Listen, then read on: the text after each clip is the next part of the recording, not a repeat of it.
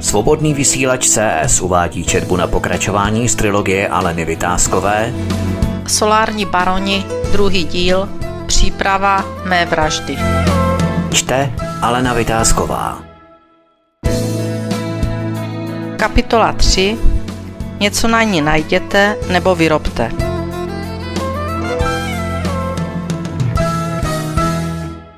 Tak co nová šéfka? Koho myslíte? Kdybys mě nechal domluvit, tak by ses to dověděl. No nová šéfka našeho úřadu. Mohu všechny ujistit, že to již není náš úřad. Jo, to je pěkná baba, taky se ti líbí? Debile, je tam pár měsíců a mám jí dost. Nebude nám zavádět žádné novinky a nedej bože zasahovat do našich obchodů a projektů. Hm, prostě sere se do všeho a mohu říct, že za ty dva měsíce jí mám dost. Již jí mám dost. Rozumíš tomu?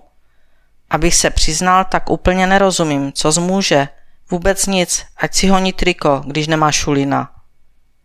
Dodal škytl a znovu škytl další z účastníků schůzky v restauraci v Olomouci. Směsice mužských hlasů se předháněla, kdo ji zná, kdo ji viděl. Nikdo z přítomných si nevšiml, že dva účastníci pravidelných alkoholických dýchánků dost nervózně poposedávají a tentokrát i méně pijí. Kamilu dobře znali a bylo jim nepříjemné, jak se oni baví.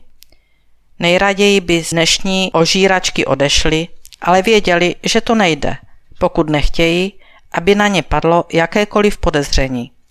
Věděli, že přítomní hoši jsou schopni úplně všeho. Báli se o vlastní životy. Ani nevěděli, proč mezi tuto cházku ještě chodí, ale byl to strach nepřijmout pozvání. Dříve měli nějaké společné obchody, především orientovány na východ, ale bylo to opravdu hodně dávno. Jakékoliv postoje přinášejí jen semínko podezření, by znamenali jejich konec. To by jim tato mafie netolerovala. Jinak se té partě nedalo říct, ačkoliv pokus o mafii by byla lepší definice této cházky. Lopata začal spovídat přítomné, zda tu krávu někdo zná. Nikdo neuměl říct nic konkrétního. Uzavřel výslech slovy. Tak kurva na ní něco najděte. Ron se začal kroutit, že to bude chvíli trvat, že na ní žádný spis nevedli. Snažil se podrobně popsat, že nemohou vést spis na každou osobu a o Kamile vlastně vůbec doposud nevěděli. Neměli žádné avízo, že nastupuje na úřad, nestála jim v cestě, prostě v seznamu jejich partě nebezpečných osob ji neevidovali. Tím myslel soukromou kartotéku, kde si vedl spis na každého, o koho mohl být zájem ať k dehonestaci či k likvidaci. Takto připravené spisy pak měly velmi dobrou cenu, když se potkali s objednávkou na zničení nepohodlné osoby režimu, který se pišnil tím, že je demokratický. Přidal se k němu další kumpan, že ani on na ní žádný spis nevedl. Tak něco vyrobte nebo ji zlikvidujte. Prostě ji do Vánoc nechci na úřadě vidět, rozumíte? Jestli sakra chcete mít veselé Vánoce vy dva. Rony i Richie, jak jim říkali, byli dva vysloužili plukovníci STB, kteří se po sametové revoluci vloudili do bezpečnostních složek. Ani následující složky, kde před vyhazovem oba pracovali, jim nemohli zajistit beztrestnost za jejich kulišárny pokud se vykonstruované kauzy dali nazývat kulišárnami. Vynášení z živých vyšetřovaných kauz brali oba jako samozřejmost. Sami si to zdůvodňovali, že z toho bídného platu se nedá vyžít a proč několik lejster nenafotit a neprodat.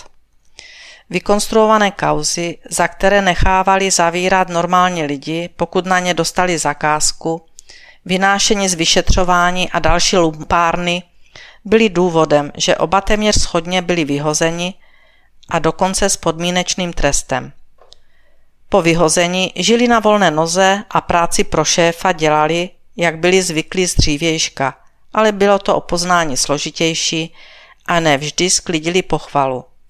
Nevždy se jim podařilo získat čerstvé informace z vyšetřovaných kaus, bylo to o poznání složitější, než když byli u zdroje.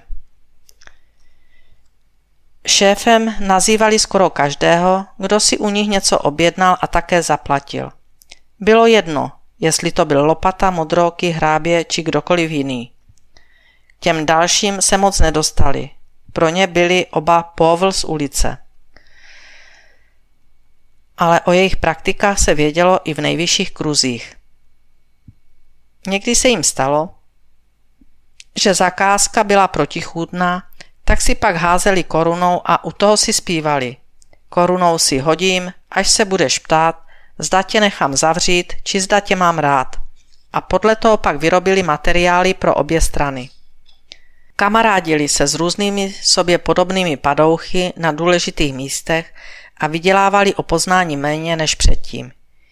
Jejich výdělky byly o trochu horší, protože na původním místě měli zaručený měsíční plat a to ostatní bylo něco navíc.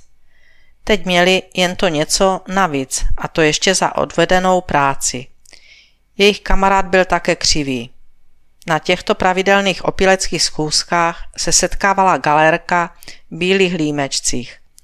Lopata tu byl pravidelně. Zde mu nijak jinak neřekli než šéfe. Té podzimní noci za sichravého počasí padla rozhodnutí, že nejrychlejší bude se Kamily zbavit, a to definitivně. Opilý a svetovaný Lopata křičel, že to musí být konečné řešení. Viktorovi se udělalo zle. Toho večera téměř nepil a nevěřil vlastním očím a uším, že ji chtějí opravdu zabít. Tvářil se, že je již opilý a snažil se zapadnout mezi ostatní, když se opilecky smál plánům, jak zlikvidují Kamilu.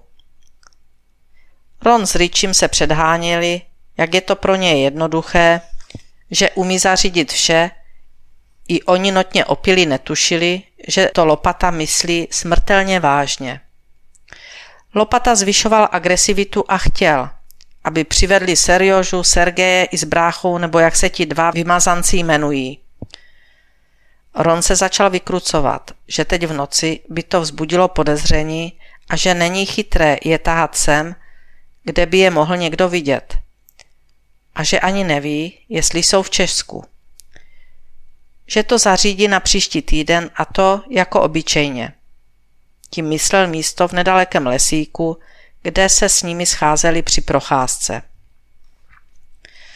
Té noci se skutečně všichni opili do úplné němoty. Lopata vše platil, většina to brala jako příležitost se přejíst a přepít, ti druzí tam chodili, protože měli z lopaty strach. Jen Viktor vše hrál a třásl se jak osika, aby ho v žádném případě neodhalili. O Kamilu měl opravdový strach, protože věděl, co ta cházka dokáže udělat. Nemohl se dočkat rána, kdy se začnou sbírat jednotliví opilci a vytrácet se postupně z hospody. Chtěl to udělat tak, aby nebyl mezi prvními. Deváté ranní hodině se konečně dostal pryč z tohoto místa, kde se připravoval zločin. Jakoby se bavili o výrobě dobré pálenky.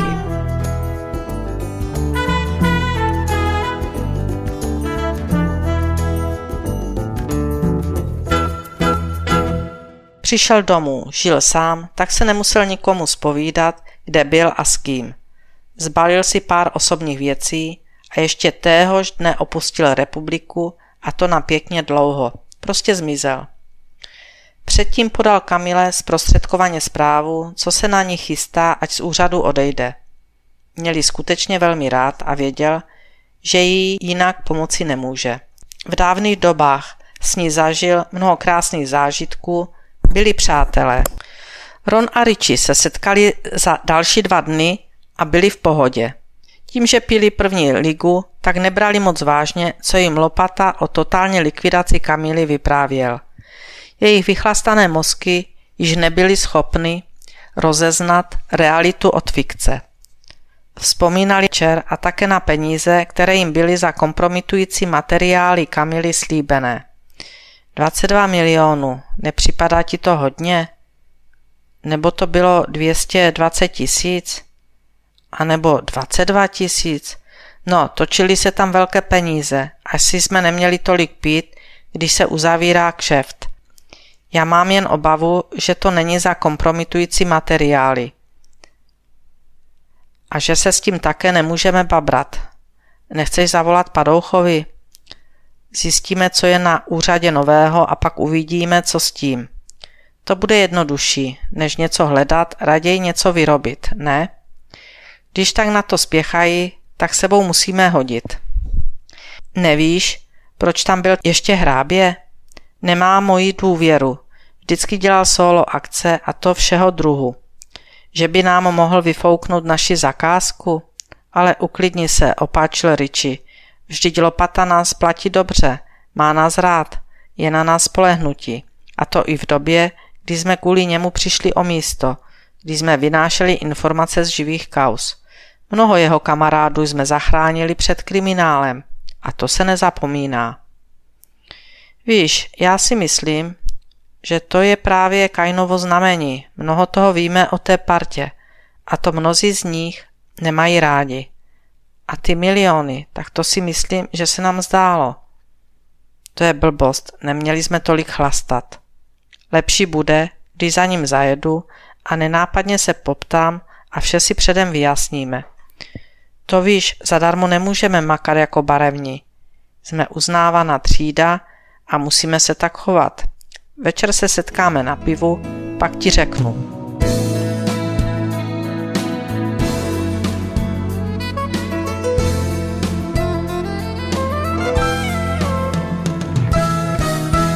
Ron se kvapně vydal za lopatou. Ten, když ho uviděl, byl velmi rozladěný. Co chceš, proč za mnou lezeš do kanceláře? Víš, že to nenávidím. No, nezlob se, ale máme rozpracovanou tu bábu z úřadu. Lopata se uklidnil. Kde jste ji zakopali? Už klíbil se. No, tak zase ji ještě rozpracovanou nemáme. Chtěl si kompromitující materiály, tak jsem se přišel zeptat, jaké by měly být a kdy. Lopata si nebyl jistý, co všechno nažvanil. Byl světý nejen chlastem, ale i kokain udělal svoje. Termín hraje roli. Nechci jít tam do Vánoc a způsob je mi jedno. Dostanete každý 100 tisíc a ještě vám dám něco navrh. Jako vždy 10% za dodržení termínu? Zeptal se Ron. Lopata přikývl a zjevně se mu ulevilo. Sám se lekl, že nahlás vykecal, že za hlavu té krávy je vydána odměna 22 milionů korun. Vůbec neměl v úmyslu se o tuto částku dělit a již vůbec ne s tímto ksindlem. Ron začal cítit příležitost a celkem suverénně se zeptal. A co těch 22 milionů korun, o kterých si mluvil? Věděl, že hraje vysoko, když to nevěděl určitě, jestli to skutečně zaznělo, nebo se mu to v opojení slilo s jiným žvaněním opilců na tom nočním flámu. Lopata se zakabonil a hlavou mu bleskolo, že asi po kokainu žvanil víc, než bylo zdrávo. Ale rozhodně měl navrh nad tímto ubožákem a suverénně opáčil, o jakých milionech to mluvíš, to bys musel vyvraždit půl republiky a to fakt není třeba. A začal se přátelsky smát a plácat Rona po zádech. Já vím, ulevilo se i Ronovi, že se po něm chce jen kompromitující materiál a to za běžnou cenu a že vražda té báby není myšlena vážně. Já vím, já jsem si dělal srandu. Tak se pustíme do práce.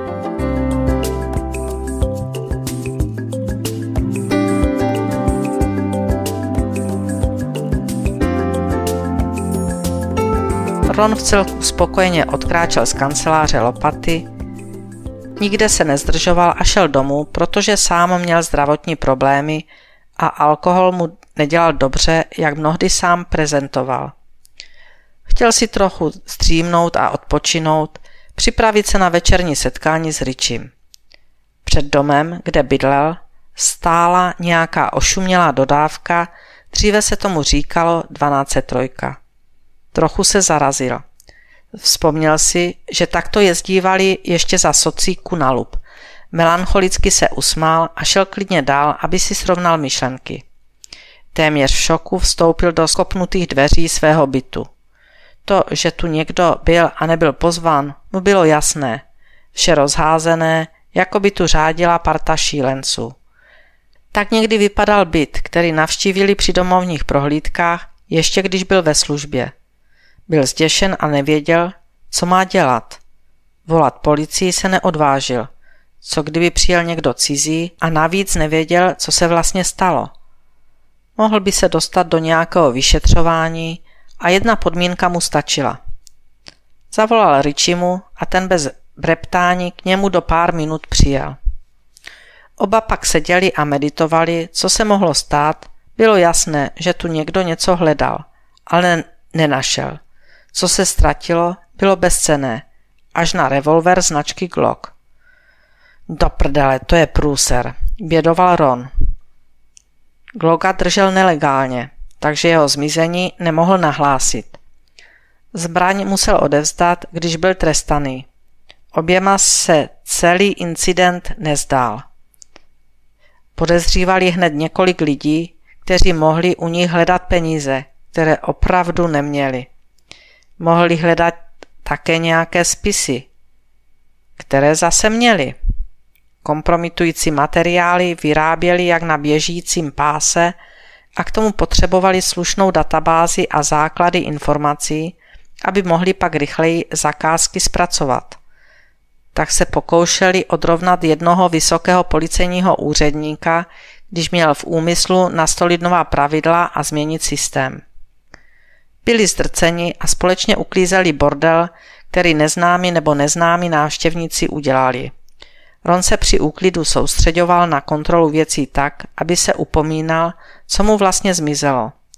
Kromě revolveru, nějakého oblečení ubrusu, do kterého asi naházeli neznámí vetřelci ještě nějaké tretky, nic nechybělo, takže spisy zůstaly nedotčeny. Asi je ve chvatu nestihli najít. U úklidu se společně domlouvali, že budou mlčet jako ryby a ze zkušeností, které měli z dřívější doby, kdy ještě působili u policejních složek, se rozhodli, že nic hlásit nebudou. S tou zbraní by to byla nepřekonatelná komplikace, která by mohla dostat Rona za mříže. Marcus Tullius Cicero Život nemůže být příjemný, není-li současně čestný. Svobodný vysílač CS uváděl četbu na pokračování z trilogie Aleny Vytázkové Solární baroni, druhý díl, příprava mé vraždy. Četla Alena Vytázková.